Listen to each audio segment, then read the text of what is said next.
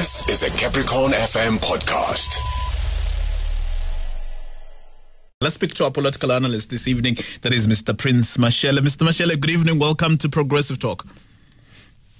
Evening, and uh, to you and to the listeners at home, and thank you for inviting me. Good evening indeed. Let me start from a, a, a, the column I've seen that you've written. I saw it in the Sowetan earlier today.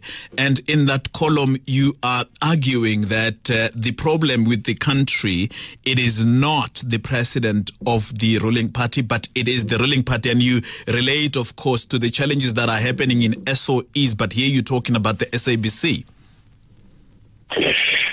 Yes, um, I wrote the column in the Sowetan um, uh, because of uh, an observation I have made, um, a very con- uh, concerning observation I've made for, for, for some time, which is that the ruling party, the African National Congress, when the public expresses concern with regard to misgovernance uh, of public institutions, such as state owned enterprises.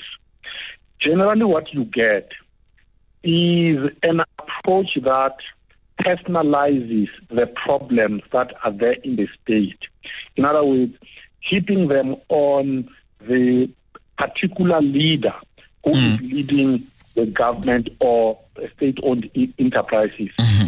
as if such problems have got nothing to do with the entire ruling party, which is the ANC. Mm. So, for example, at some point we were told that the problems of the economy, the problems of unemployment um, uh, in South Africa were as a result of bad leadership on the part of the former president Thabo Mbeki. Mm. And we were promised that um, after he would have been removed and following the installation of Jacob Zuma as the president of the state, the, all the, our problems will be solved. Mm. We have seen that that didn't happen. Mm. And when problems also emerged under the leadership, leadership of Jacob Zuma, mm. we were told that Zuma is a problem mm-hmm. when uh, the ruling party installs another leader, and in this case, uh, Cyril Ramaphosa, our mm. problems will would, would disappear. Mm. And the truth is, that has never happened. So the point I'm making, particularly in the context of the problems at the SABC, mm. because the ANC has taken a position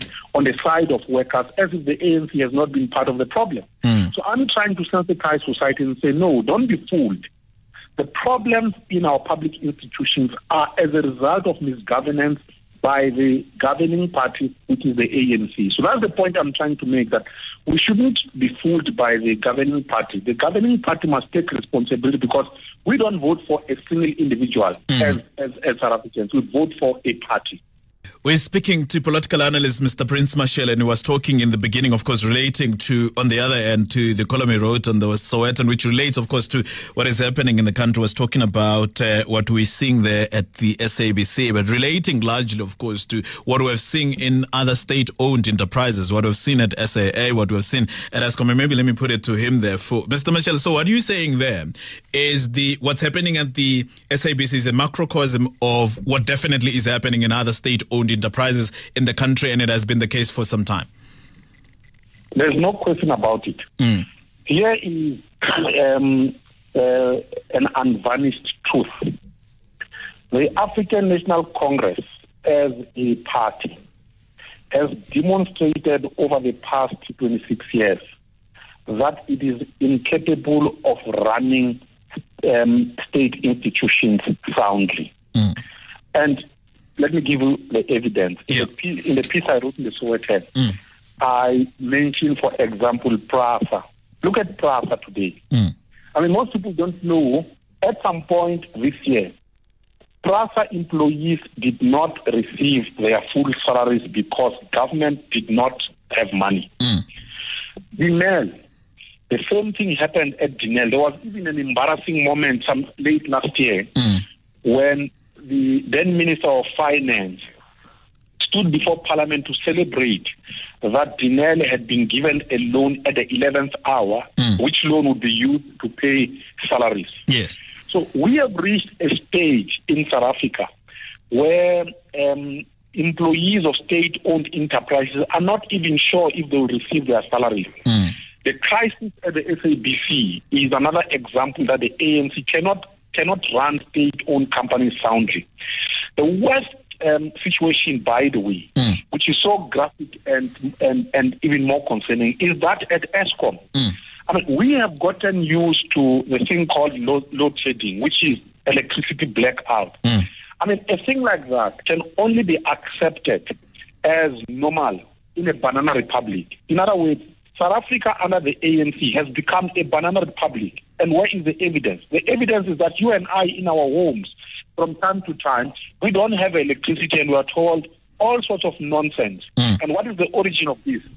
Is that the ruling party, they have stolen money at Eskom to the extent that we now no longer have electricity. Think of this. Mm. Eskom owes creditors more than 400 billion, almost half a trillion. But here is the sad reality. Eskom's infrastructure has been in a state of re- uh, disrepair. The question is, where has all the money that was borrowed gone to? The answer is, it has gone to the private pockets of, in the main, people who are connected to the African National Congress. So we are in a crisis in society, and this is not a time to tell lies. It is the time to tell the truth, because if we don't tell the truth, especially we academics and, and, and analysts, we are going to find ourselves as a country in a situation where Zimbabwe is. And I don't want to, my children to live in a society like that. Mm.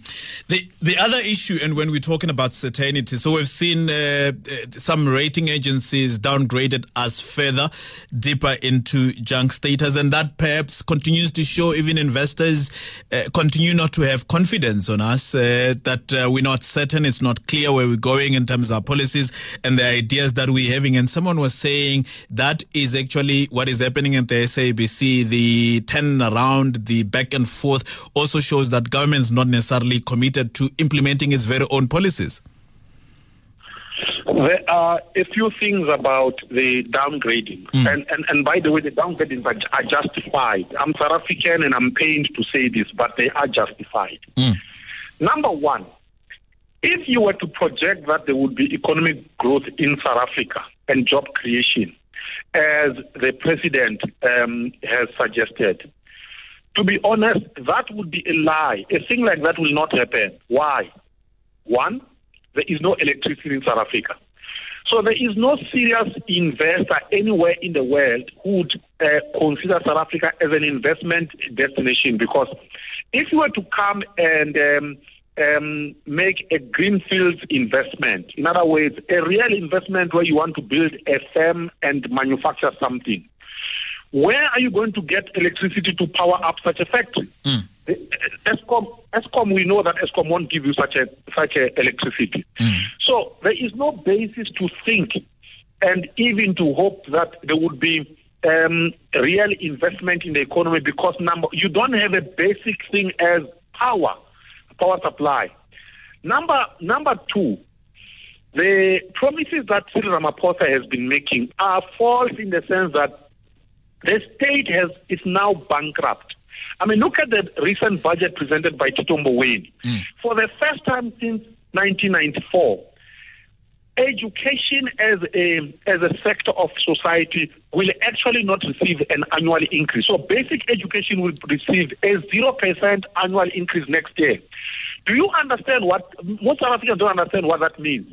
A zero percent increase means actually negative because the price of a duster, the price of a chalk is going to rise, say by 10% next year.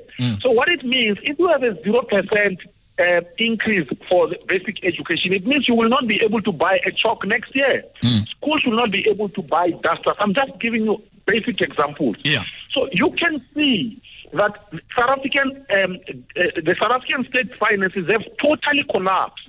So when rating agencies look at us, look at our fiscal position, they can see that, you know what, it is not possible for the South African government to repay debt.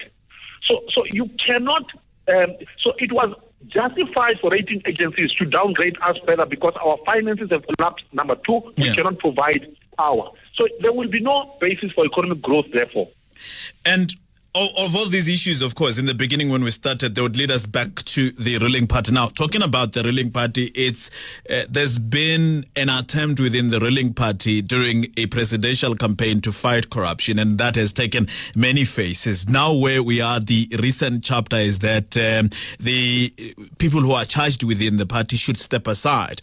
But we understand the party, the ANC, had sought legal advice, and legal advice is saying no, not necessarily they should they should shouldn't step aside. That is tantamount to being suspended. And so the parties to discuss that. What is your take on the position of the party on this step aside matter? Of course, now relating to the SG of the party as well.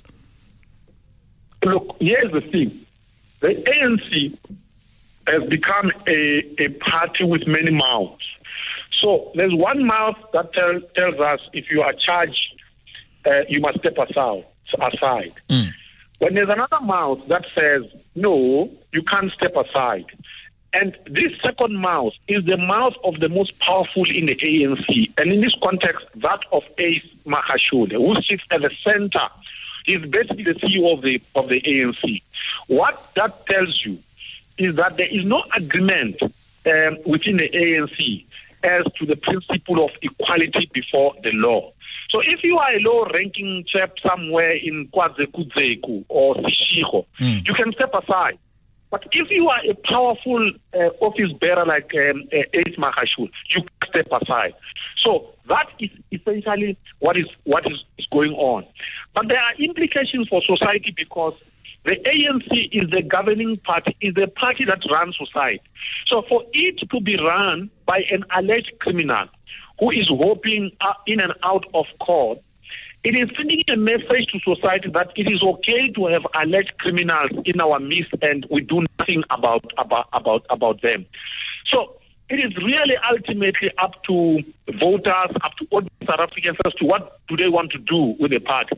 But my observation is, is this. Mm. The ANC is so rotten that it is not possible to actually um, uh, uh, um, separate the party from criminal, criminality. And in fact, if you were to go for one uh, um, uh, personality, you would have to go for the rest. I mean, let me give you an example. Mm. It has now emerged, and we're told by Lucky Montana through an interview that he recently gave, that um, Mkhize uh, the health minister, has been going around collecting corrupt money from business people who have received dodgy tenders from state-owned enterprises. The question is, would you charge who was collecting money on behalf of the enterprise, or do you charge Ace Magashule alone? So the point I'm making is this, is that the entire organization is rotten, and it is very difficult to deal with, with, with individuals when the whole organization itself is, is rotten. Mm, right. Well, thank you very much, uh, Mr. Mashele, for talking to us. Appreciate it as always. Wonderful evening to you. My my pleasure. That was a Capricorn FM podcast. For more podcasts, visit capricornfm.co.za.